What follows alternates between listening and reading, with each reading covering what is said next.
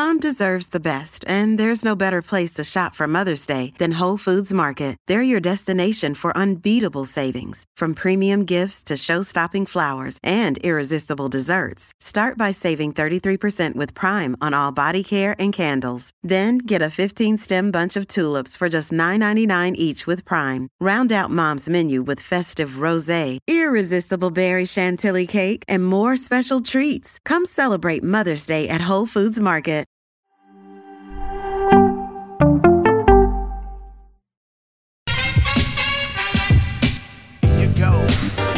Go.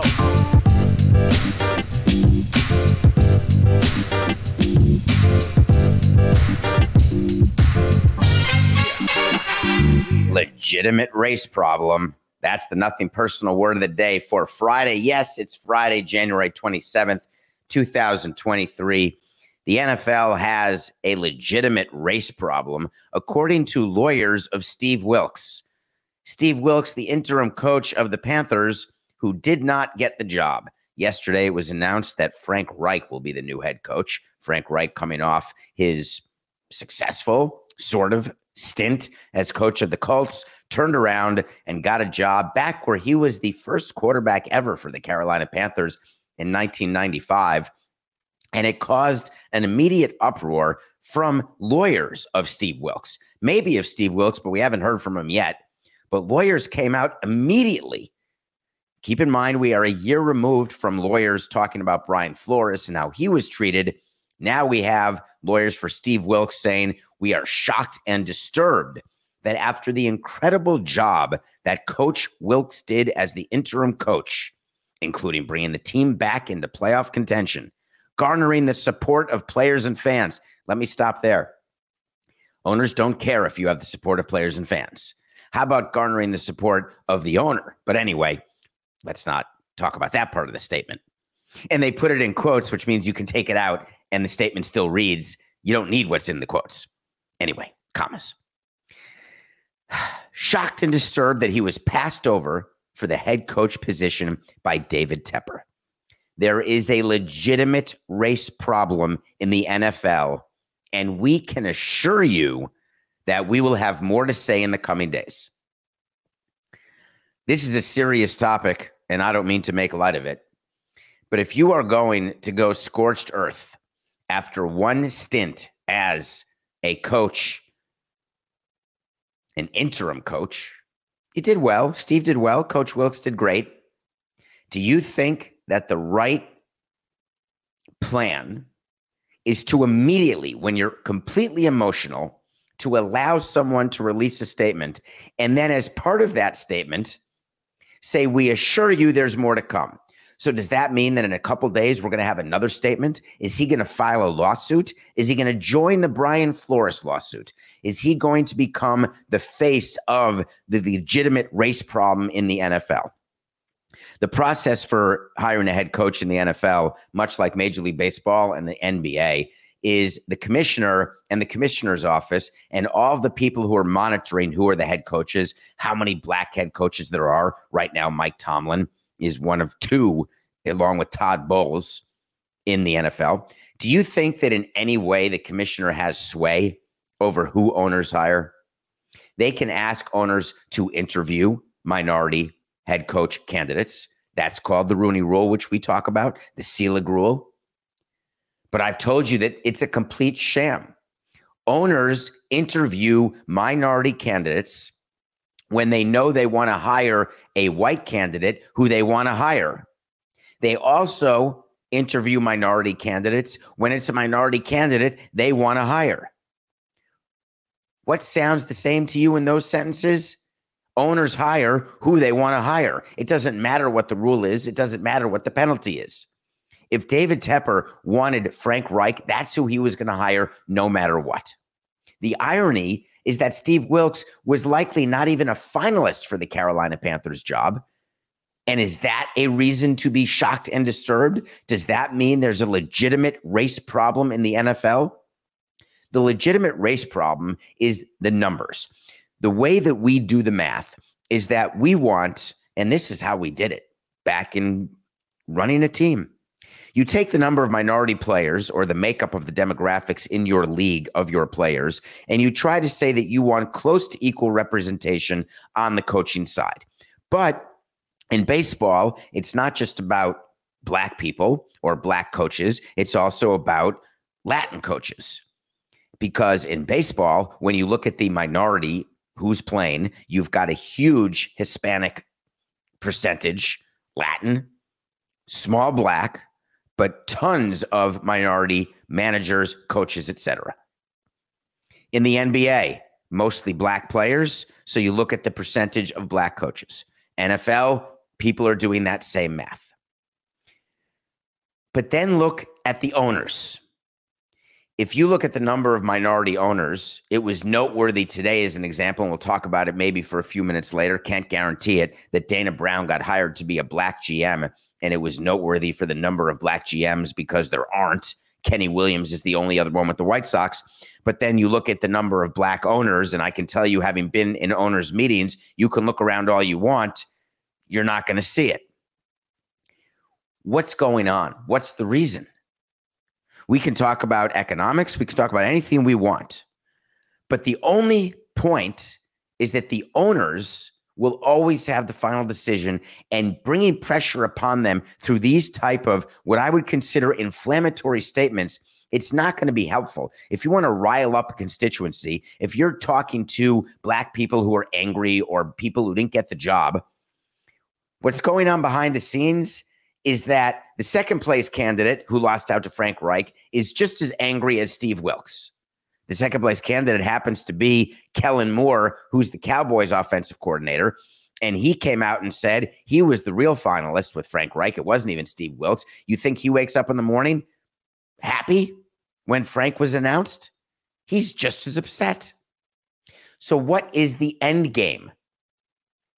The end game the commissioners will tell you is to have more minorities in positions of power. So they'll go through an entire series of, of events where they build programs, where they try to explain to minorities how to interview, how to get their resumes together, how to get more entry level jobs because then they can work their way up the chain. Mike Hill with Major League Baseball is doing amazing work on the diversity side, trying to increase the pool of candidates. And I would never, as he's a good friend, tell you that his time is being wasted, except his time is being wasted. And the reason it's being wasted is all of the preparation you want to do, all of the help you want to give to any sort of candidates, none of it's going to matter until the color of the owners changes. And I'm not telling you that all owners are racist. I'm telling you that all owners have comfort levels of people who they want to be with because you're with your head coach or manager a lot. And all owners have an by the way, how do we not go right to Jim Irsay? Can you imagine what the press release will be from Steve Wilks' attorney if Jeff Saturday is named the head coach of the Indianapolis Colts, the aforementioned Indianapolis Colts? Jeff Saturday, who is not a successful interim coach, doesn't matter. So when you are looking at a statement from Wilks' lawyers that says how successful he was, he could have done anything. Well, winning the Super Bowl, he likely would have had to have been kept. And I'm not saying that owners root against interim coaches who they don't want because they don't. But I am saying that they have rationalizations in their head.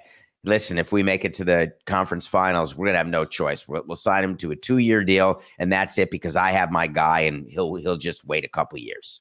They're not rooting against their team necessarily, but it's a silver lining when the team doesn't win. So getting a team close to playoff contention in playoff contention NGE. It's simply not good enough.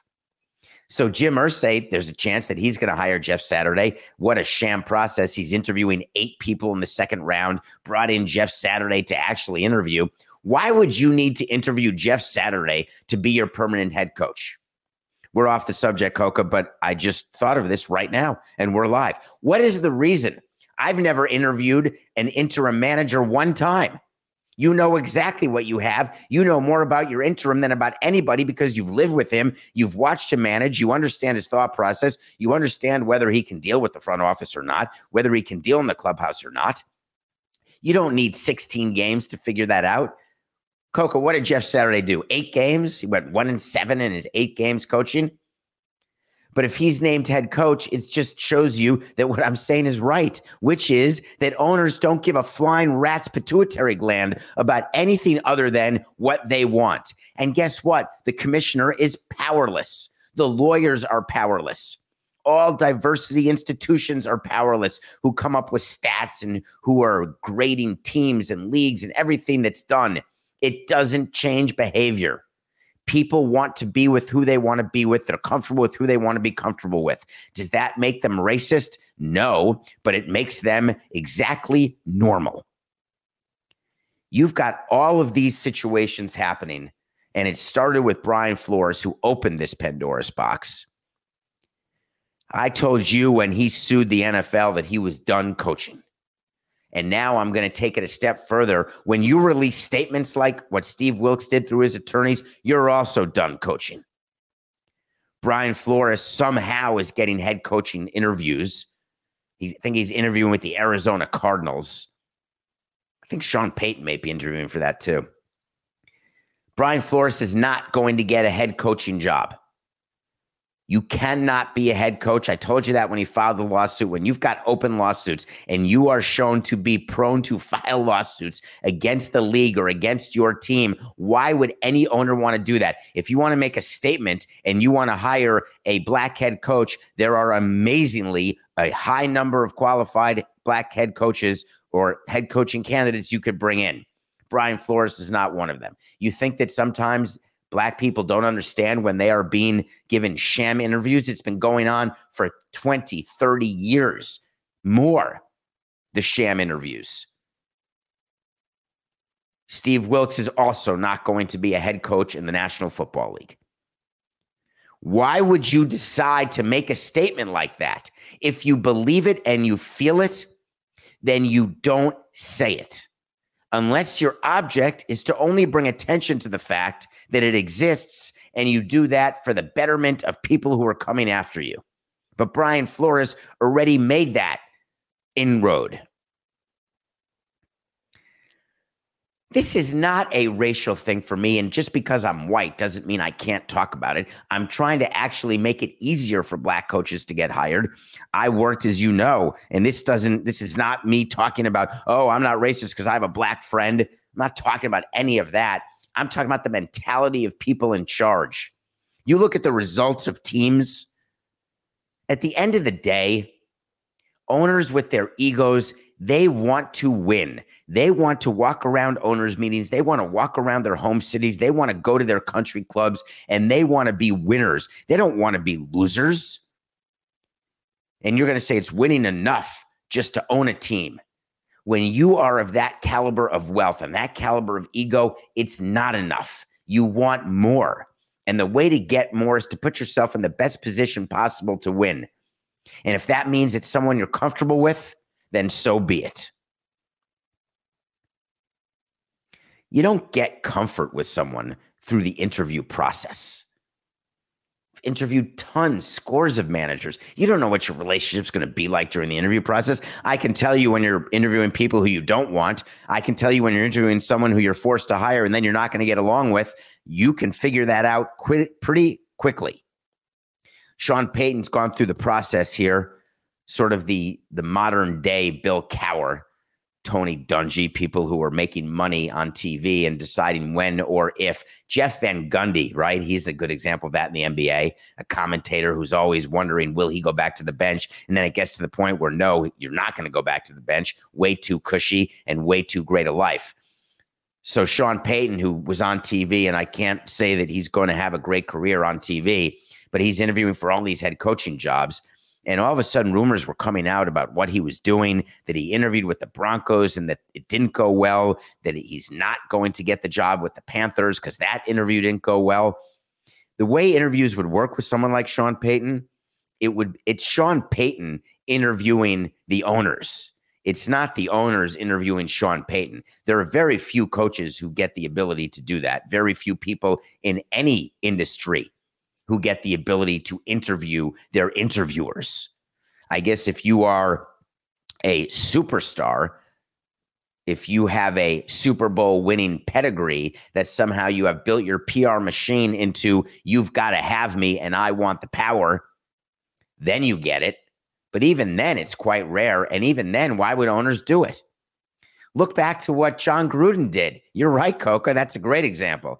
He parlayed his supposed power, got off TV, head coaching job. How'd that go? Well, Jon Gruden suing the NFL because he claims that he got fired because he was set under the bus. All of that said, I was picturing the Sean Payton interview with the new Broncos owner, which is no schlepper himself. Rob Walton bought the team for $4.6 billion, part of the Walmart Walton family. Sean Payton walks in, takes Walton's plane to get there for sure. That's what happens when you're really good. You get the owner's private plane taking you to your interview. When you're a new first time manager or coach, you fly commercially, but first class to go to the interview. We'll set you up with our traveling secretary. When the owner sends a plane, you know that you've got some leverage. Baseball, it happens more often with GM candidates. You'd send a plane because GMs can be used to flying privately and they want to feel as though they're being feted, and owners want to feel as though they are demonstrating how they're going to be treated. But owners generally have a reputation with how they send people and treat people. But in any case, so there you go. Sean Payton goes in and looks at him and says, It's very simple. I'm going to want about five to eight million dollars a year maybe closer to $10 million a year. But more importantly, I'm in charge of personnel. You can come down to the locker room when I tell you. You can tell me about players all you want, except talk to the hand because I'm not listening. What would make an owner give a coach that type of power? Desperation. Speaking of desperation, I believe there is one owner above all the other owners in football who should be feeling the most desperate. And he manifested that desperation with a move yesterday that made me smile. And one of you asked about it. You know what I want? I want to talk to Samson. So you want to talk to Samson? Get in my Twitter at David P. Samson. Ask me questions. David, can you explain Jerry Jones's decision to fire so many coaches and keep his head coach? And why did Mike McCarthy make the announcement? Help me. Help me, Rhonda. I'm a Cowboys diehard and I'm angry. Apologies to the person who wrote that because he or she did not write and it's Sometimes hard to tell. Did not write. I'm talking about because of the username. Did not write uh, Help me, Rhonda. I put that in. Help me. I'm a Cowboys diehard and I'm angry. What are we talking about? Mike McCarthy made an announcement yesterday, and it was a doozy. Head coach Mike McCarthy announced today that the team has not renewed the contracts for the following coaches. And then it was like an Ace Ventura situation. He pulled out the list and it went, and it was Rob Davis, George Edwards, Leon Lett. Remember Leon Lett, that fumble recovery? Skip Peete, Joe Philbin, Kyle Valero. Gone. And then the quote We thank these men for their hard work, dedication, and contributions to the Cowboys. Do you know when those things are being written, fingers are being crossed, toes are being crossed, the people put their fingers around their nose like this? They don't mean this. Each of them represented our team and organization at a high professional level with class and commitment to making our team better, but they sucked at it. Oh, no, sorry, that's not in the statement. These were difficult decisions to make because of the great respect I have for each of them as coach and person of character, combined with what we've all been through together. Hold on, I have a little tear in my eye. Mike McCarthy and the other head coaches are very sad. I've told managers that we're firing coaches before, and managers fight for their coaches until you tell the managers, by the way, if you want to keep those coaches so badly, no problem, I'll fire you too. You think that Mike McCarthy came to this conclusion on his own that he was ready to fire all these coordinators? Well, they're such good people. It's the hardest part of the business, he said. We wish them nothing but the best. Horse hockey, you don't wish them the best. You could care less about what happens to them going forward. Oh, you're going to call Joe Philbin? Hey, Joe, you all right? Everything okay? No, you call Joe Philbin in and say, We're going another direction. We're moving on. Thank you. And Joe Philbin says, Why? Our offensive line was so good. Well, because Jerry told me to. Mike McCarthy didn't make the decision right now to fire all of these coaches. None of these head coaches, if you ask every head coach you meet, every single one of them is so loyal to their coordinators and so loyal to their coaches. That's managers in baseball, that they will tell you they never want to fire one of their assistants. Let's just all call them assistants because then it doesn't matter what sport we're talking about. No head coach or manager wants to fire any of their coaches. They do it when the owner or the GM or president goes up to them and says, That's your choice. We're telling you exactly who you're going to fire. But what it showed us is that Jerry Jones is not going to blame any of this on Mike McCarthy, any of the problems with the Cowboys. And problems with the Cowboys, let me give you the numbers just so you have them. The Dallas Cowboys in the 2000s, this century, have had nine years of playoff appearances and zero Super Bowl appearances. They've won four playoff games since the year 2000. Four. Now, before you say that's good or bad, let's compare it to a couple teams. How about just teams in the NFC East? The Giants have been to the playoffs nine years this century with three Super Bowl appearances and two rings. That makes them a little better than Dallas's nine years with no Super Bowls. How about the Eagles? 15 years in the playoffs, two Super Bowls, one win. But don't worry, the Cowboys have the Redskins. Nope, they're not the Redskins. They have the Commanders, five appearances, zero Super Bowls. That means that Dallas is the second least, the second most, the second biggest. What do you want to go with here, Coca? 4, 8, 69. The Dallas Cowboys are the second least successful franchise in the NFC East. But when you compare them to the other teams around football, the Green Bay Packers with 16 years of appearances, the New England Patriots with 18 years of appearances, you're talking about this century. The Dallas Cowboys have been abject failures. But yet, Mike McCarthy came out and said, Hey, Jerry Jones wants me to be Tom Landry. Tom Landry was the coach of the Cowboys for 29 years.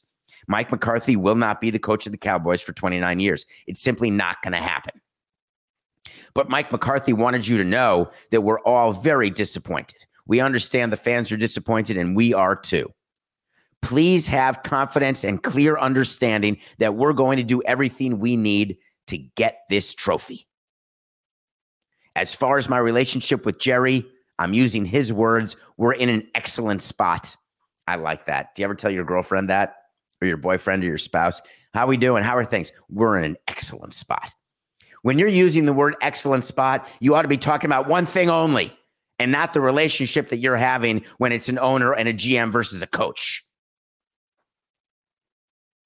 So, what's my answer to your question? I can't explain why Jerry Jones isn't firing Mike McCarthy. Does he have pictures? Does he actually believe that Mike McCarthy is the head coach who's going to help the Cowboys win? Or Here's the real explanation. Jerry Jones know knows. I wanted that to be so much smoother, Coca. One, two, six, nine. What Jerry Jones realizes is that he's never going to have a successful head coach.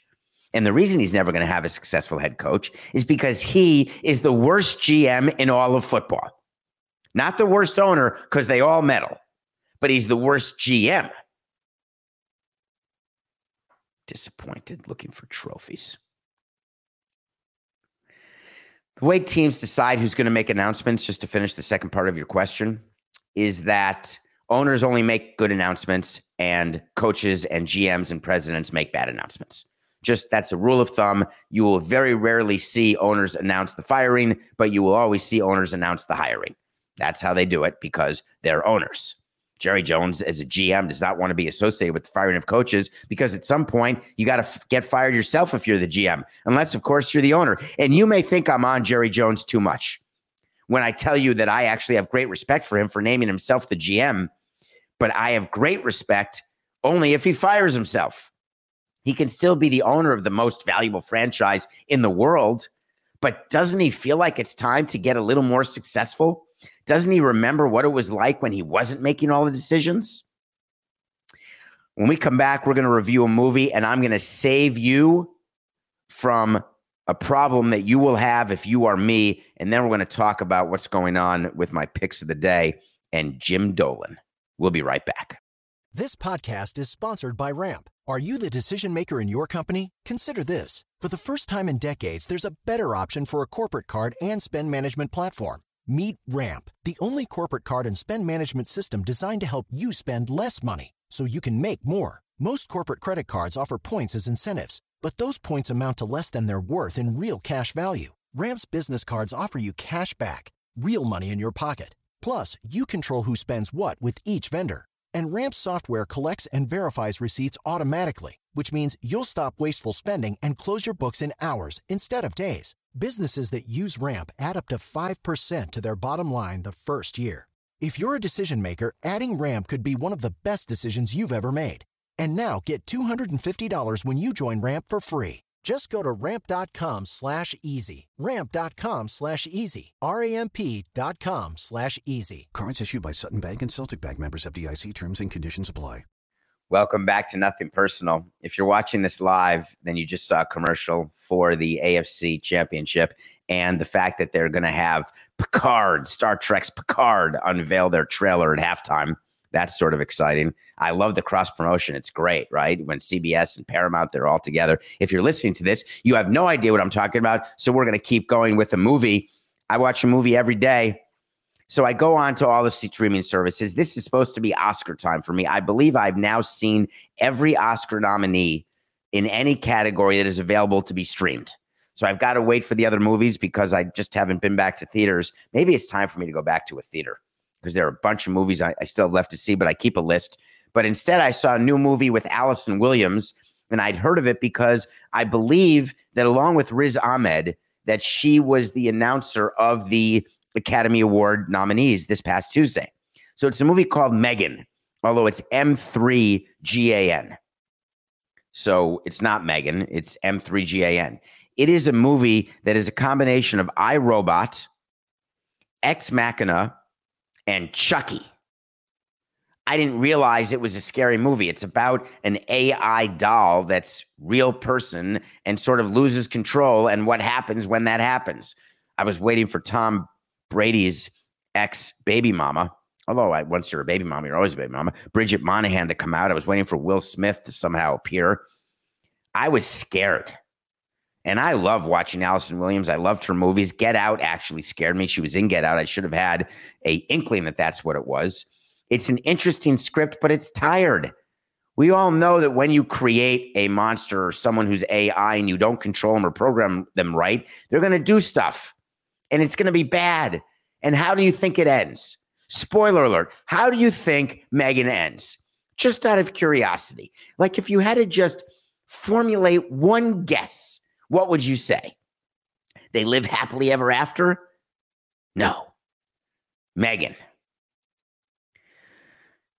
The good news is when you're fired as head coach, you get to be rehired. Nathaniel Hackett got rehired as offensive coordinator for the Jets. And I want to put one thing to rest because I'm tired of reading about it. You do not hire an offensive coordinator because you think that offensive coordinator is going to help you get a player. You do not hire a manager or a head coach because you think that that gives you a better chance to get a certain free agent or to make a trade or to get in the good graces. Everybody's reporting the Jets hired Nathaniel Hackett. Nathaniel Hackett worked for the Packers as the offensive coordinator from 19, 2019 to 2021. Aaron Rodgers, who's rumored to be going to the Jets, now really want to go to the Jets. It's absolute malarkey. The way that Aaron Rodgers will get to a team is a team who can handle him from a salary cap standpoint, a team where he thinks that he has a chance to win and go back to his MVP level and get back to a Super Bowl. Because it's not like the Packers. What have they done? This century with Aaron Rodgers. One Super Bowl, one Super Bowl win, 16 years of playoffs, though. That's pretty good. Aaron Rodgers is not more likely to don a jet uniform because Nathaniel Hackett was hired. When you hire a failed head coach, you have this urge to make an announcement to try to explain what you're doing, to try to rationalize what you've done because people associate this person with failure. So the Jets went out of their way to say, hey, don't forget, we're talking about a world class, successful offensive coordinator here. The Jets are super lucky to have him. Forget what happened in Denver with his 4 and 11 record as a first year head coach getting fired by a new owner. You shouldn't focus on that. I don't see any reason when you make a hire to have to rationalize or explain anything. Do you think the Jets fans feel better? Your season ticket holders are going to buy season tickets or not? Your corporate sponsors are going to give you more money, renew or not, because Nathaniel Hackett was hired as OC? Give me a break. No one cares. Sometimes when you're in a position of power in sports, you feel like you have to say certain things to the media. You feel like that they're owed an explanation, that your fans are owed an explanation. Just announce the hiring of Nathaniel Hackett. Is it a big deal that he got another chance to be a coordinator as a failed head coach? No, that's a Tuesday. So many offensive and defensive coordinators are named head coaches because they're the up and coming, they're the new it thing. There is zero correlation Zero. Am I, I'm exaggerating. A 5% correlation between success as a coordinator and success as a head coach. You think it's easy to be the boss? It's a whole different set of issues when you're the boss versus being the coordinator, to say the least. Good luck, Nathaniel Hackett. Welcome to New York, Aaron Rodgers. Not. Nothing personal pick of the day. Damn it. The Celtics did not beat the Knicks by eight. I'm going to get back to that. I don't want to talk about it. I'm not talking about the Knicks right now. I don't think you realize I'm to I'm to get a little more comfortable here. If you're watching this on Nothing Personal with David Samson YouTube channel or you're live, I'm to sit up straight and look in the camera and say this. I've never loved any sports team the way I love the New York Knicks in my life. I worked for the Montreal Expos. I worked for the Florida Marlins, the Miami Marlins, 18 years. The love I had for the New York Knicks from 1975 to 1999, I won't feel love like that again. I know too much about how the sausage is made, and it has ruined me and my life as a fan. I can think back about the 1990s Knicks, about the success they had. I can think about how I felt when the team was successful, how I hurt when the team failed and the team lost it helped inform me how to be a team president because I understood the emotional side that fans went through. But as a team president, I couldn't do anything about it. You can't run the team emotionally. My love for the Knicks has gone away and it won't come back. And the reason it won't come back has nothing to do with James Dolan. It has nothing to do with the fact that the Knicks are been completely failures since 1999. It has to do with I can't remember what it's like to just love. That is one of the problems when you spend a career in sports or spend a career doing anything. How about if those of you who work in food, does it not change the way you access food or think about food? All of that is normal. When I made the pick of Celtics Knicks, the Celtics are a better team, giving eight. It should have worked. The Knicks ended up winning the game. We're now 13 and 15. This seems discombobulated, but with no prompter and no order of the show, it's not discombobulated. We're about to do an entire segment about Jim Dolan, but I want to just get you my picks first. Coca, is that okay? Coca's Coca's mad. It's Friday. Don't be so angry. We're getting to it. Tonight, the Memphis Grizzlies, four over Minnesota. This may be my final NBA bet. I am not betting on this league when I don't know who's playing and I can't get it right. And I work my way back to 500 by being so good with the football picks. And all of a sudden, I lose it with the NBA picks. One more try. Minnesota has been a failure with Rudy Gobert. I'm taking the Grizzlies minus four because you know I love Ja Morant. How's Zion Williamson doing, by the way? He was just voted in as a starter for the All Star game in the NBA. He going to play? Hmm? Why don't you try playing for the Pelicans? All right, let's talk about the conference championships. Sunday, great day of football. Only two games. Sort of sad. There's been four games for a couple weekends in a row. Wild card weekend, we had a fifth game on Monday. It was super wild card weekend. All right, I'm going to watch games. Here's the order. We got the Niners playing the Eagles. McCaffrey's sort of practicing. He's got a calf bruise. Eagles, as you watch them, have a premier defense, a premier offense. Brock Purdy who is telling you that Brock Purdy can get a team to a Super Bowl? Mr. Irrelevant getting a team to a Super Bowl. There are people out there saying, yes, that's used to, that it can't happen. It's impossible to happen. Guess what's going to happen? Brock Purdy is going to get his team to the Super Bowl. Ironically, he may win the Super Bowl, get a huge contract, and never be good again. Hi, Nick. That was pretty fun what the Eagles did, though. I'm taking the Niners plus two and a half over the Eagles. It's really like pick 'em games. These are two very competitive games. The Niners are just tough. Their defense is as good as the Eagles, and I think they have more offensive weapons than the Eagles. That means they're the better team. Do I worry about Brock Purdy against the Philadelphia Eagles defense? Yes, I do. Is it a two and a half point worry? No, it's not. Niners, two and a half over the Eagles. All right, what about Sunday's game? Talk about gamesmanship. That was our show yesterday. Patch Mahomes came out today, well, two days ago, how does that work, Coca? Yesterday's show was about gamesmanship because of what Mahomes had done two days ago. Today's show, I'm going to talk about what Mahomes said yesterday when he went through a practice and said, Hey, it went better than I expected. I feel pretty good. Not a lot of video out there. He talks about which plays they're going to run and how they're going to have to go to his strengths, not his weaknesses. Will he be able to stay in the pocket, get out of the pocket? Well, something happened because it used to be a pick 'em game. Then the Bengals were favored. Now the Chiefs are favored. The only thing that's changed is the status of Patrick Mahomes. So here's how this is going to work Patrick Mahomes is going back to the Super Bowl, and they're giving a point, and I'm going to give it. It's a pick 'em game. Pick who you think's going to win. I'm saying the Chiefs at home. I saw a stat yesterday that Patrick Mahomes has played in 12 playoff games, and 10 of them have been at Arrowhead, and two of them were Super Bowls. He's never played a road playoff game in his career. That's sort of amazing, isn't it? Anyway, Chiefs won over the Bengals. Make sure you watch these games. We are two weeks and two days away from the Super Bowl and the end of the National Football League season, which in my previous life was also known as Christmas morning. All right, now I can return to the Knicks. Jim Dolan is the owner of the Knicks. Jim Dolan is considered by many to be the worst owner in sports. And uh, there was a time when our owner held that. I don't understand how our owner ever, ever could have been considered the worst owner anywhere when he won a World Series. I think once you win one Super Bowl or one World Series or one NBA championship, no matter what happens before or after, by definition, you can't be the worst at anything, no matter what. And this is not sort of self dealing. This is how I really feel.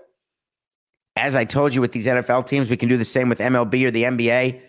It's hard to win. Jim Dolan is not the worst owner because the Knicks have been so pathetic since for the last 20 years. No.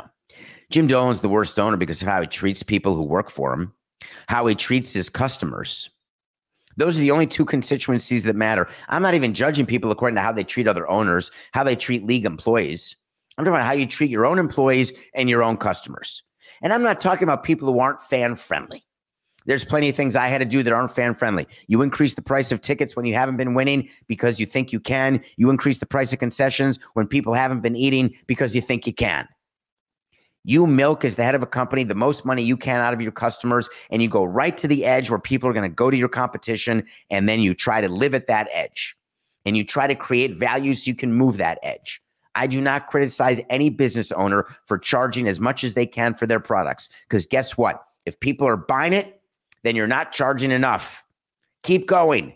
As soon as you see a dip, then stop raising your prices. Owners love winning because they can use that as an excuse to raise prices. Jim Dolan doesn't need to win to raise prices because he's got New York and all of us. I went to Knick games when they were so bad in the 80s.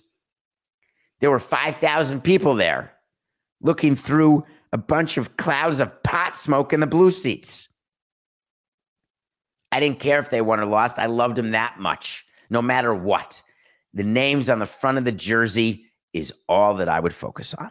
Knicks. It's still that way. Madison Square Garden, with the highest amount of gate revenue, the highest amount of average ticket price, the actual most corporate sponsorship dollars, because you're in New York. You're not going to get change of behavior by an owner. Jim Dolan, we did a segment on him two weeks ago, three weeks ago. You'll find it, maybe, about him not allowing entry for attorneys who have sued or are involved currently in a lawsuit against him or Madison Square Garden. And there are attorneys who have been suing Madison Square Garden and Jim Dolan about their season ticket policies, various subjects. But he has a list. And it's a list of people who are not invited into the garden. He then has technology called facial recognition technology. This is when you go to the Madison Square Garden and get ready for this because it's happening not just at the garden, this is happening everywhere. This is minority report time. It's time to walk into the gap and figure out what size jeans you are and have them bring you right to the rack because you haven't bought jeans in two years. There is facial rec- recognition stuff right now at the garden where they can tell who's who, what's what. And if they see that it's someone they don't want in, they're claiming it's because of terrorists. Nope. Has nothing to do with terrorism. It has to do with they want to keep out the people they want to keep out who are on their list. And I like it. And the reason I like it is do you know what our facial recognition technology was before there was facial recognition technology? Or what we do because we weren't going to spend the amount of money to put in the system that Jim Dolan spent? We had all of the security guards at every entrance have a piece of paper, a piece of paper like this with pictures of people we didn't want in the ballpark. Now, the reason we didn't want them in the ballpark is because they would do things, they would have behavioral issues, they would get into fights, they wouldn't have paid their bills, whatever the reason is. We didn't do it because of race. We didn't do it because of terrorism. We didn't get the terrorist watch list and put that on pieces of paper. We had people who were not invited into Marlins Park. Do you know how easy it is to get past when you're only looking at a picture? What do you think? The security guard is looking at everyone who's coming through and then looking down? It's like having your face at the post office or on the back of a milk carton. Not nearly as effective. So, what do you do? You come up with technology where it just beeps. I know you. I know you. Get out of here. So I'm in for facial recognition. I'm not in for not allowing people to go to games because they work in law firms that are suing you, but I am in for what's real, which is you are invited to go to a game at the pleasure of the owner of the arena, at the owner. That's it. We don't need a reason to tell you you can't come. We just get to tell you you can't come. Go read the back of your tickets. Go read the fine print when you click. We do, by the way, lawyers do the greatest thing now do you ever do when you're filling out a form and you have to fill out I agree with the terms and services or I have full agreement with that and you don't want to read it so you just click down to the box and when you don't click on the box and you try to do something that doesn't let you do it it takes you back to the window where you have to agree and you're like screw this I'm just going to hit it. Well, what you're actually hitting is that you've got no rights at all. So good luck to you. So Jim Dolan gave an interview yesterday on a morning show in New York, and he was a raving lunatic. He was talking about the facial recognition technology. He was talking about alcohol that he wants to have a game at Madison Square Garden where he doesn't serve any alcohol at all because he's fighting with the liquor authorities, he's fighting with the government, he's fighting with everybody. And the reason he's fighting with everybody is that people are tired of only saying yes to him. The power that he's held in this city has gone on for way too long. And this is not about speaking truth to power. This is about what's realistic about what sort of power one individual should have in any sort of society. And I don't mean kings and queens and monarchs and presidents of the actual country. I'm talking about sports team owners. Now, we definitely have more power as team presidents than other industries because it's sports and people are emotional about sports and love sports. Gets us in the door any restaurant, nobody says no to us really, unless you surround yourself with people who say no, which I did, and then they so, say no way too often. Jim Dolan needs some help, and I'm going to help him right now. I almost was able to help him. I would love to have gotten the job as president of the Knicks and Rangers, but I guess telling Jim Dolan no is not the way to get that job. Telling him that you're going to do things differently than the way he does them is probably not the way to get that job. There's been no one in that company who will do anything other than let him do what he wants. Because if there were, you would never put your owner in a position where he's giving an interview where he looks so crazy. You can find it all over Twitter. You can Google it. Look for Jim Dolan morning interview. Good morning, New York interview. He wasn't drunk because he said he's been sober for 29 years. Don't know whether he was on drugs or not. Maybe he's just got verbal tics. Maybe he's nervous in front of a camera, or maybe he's just a complete egomaniac. But the things that he was saying about the power that he has led to a politician to actually give a response to the interview, which is so bizarre.